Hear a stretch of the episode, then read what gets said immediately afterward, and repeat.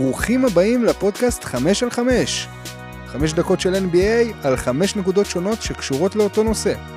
אם גם אתם אוהבים NBA ורוצים תוכן ממוקד וענייני, תישארו איתי. אני כבר אשלים לכם את החסר. אז מה היום על הפרק? היום נדבר על חמשת ההחתמות המפוקפקות ביותר. מתחילים.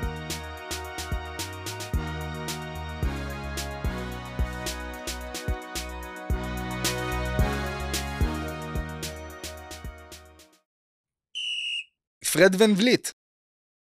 הרכז הנמוך חתם על חוזה לשלוש שנים בשווי 130 מיליון דולרים. אני קצת חצוי על ההחתמה הזאת.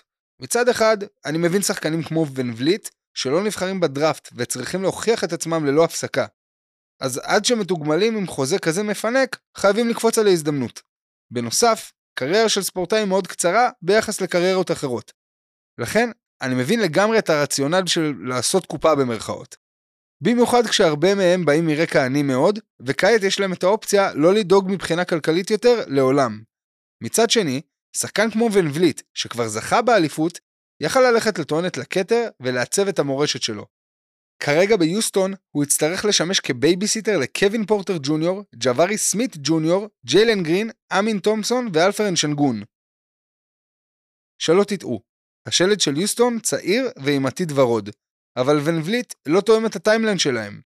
לכן, ההחתמה בעיניי תמוהה, כי אני לא מבין מה יוסטון רוצה להשיג איתו, ואני לא מבין מה ון וליט רוצה להשיג מבחינה מקצועית.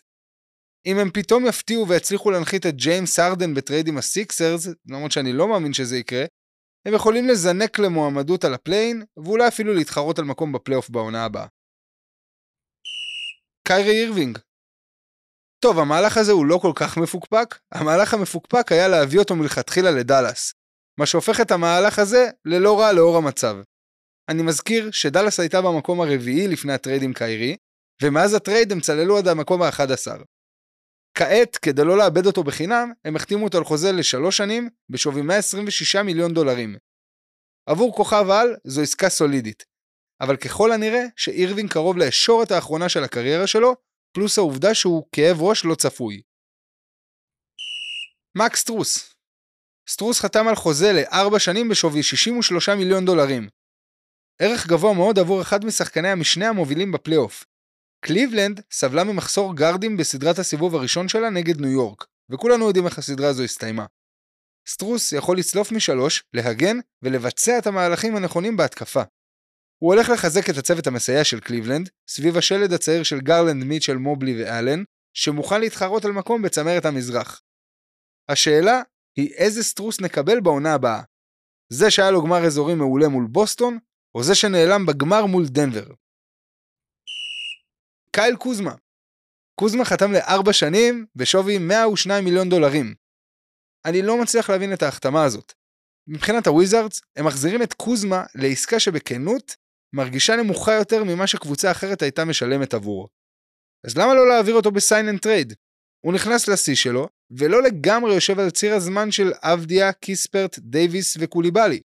ומהצד של קוזמה אני לא מצליח להבין את זה, כי א', באמת יש מצב שהוא היה מקבל יותר כסף בקבוצה אחרת, וב', הוא יכל להצטרף לקבוצה שבניגוד לוושינגטון, יש לה שאיפות לריצה עמוקה בפלייאוף. למרות שזה אולי קצת לא סביר עבור מה שהוא נותן, קוזמה עדיין מביא מחץ התקפי לצד ג'ורדן פול שהגיע לקבוצה. ביחד הם יכולים להפוך את הוויזרדס למעניינים בעונה הבאה, בהתאם לשאר המהלכים שהם יעשו סביב ההחתמה הזאת. נאז ריד ריד חתם על חוזה לשלוש שנים בשווי 42 מיליון דולרים, ושבשנה השלישית יש לו אופציית שחקן. שיהיה ברור, ההחתמה עצמה של ריד היא מצוינת. הם הרחיקו אותו מה free agency, ואני בטוח שמישהו היה קופץ על המציאה להביא אותו. זה מאפשר להם לשמור על אחד הביגמנים הצעירים הטובים ביותר בשוק, במחיר סביר מאוד. מה הבעיה?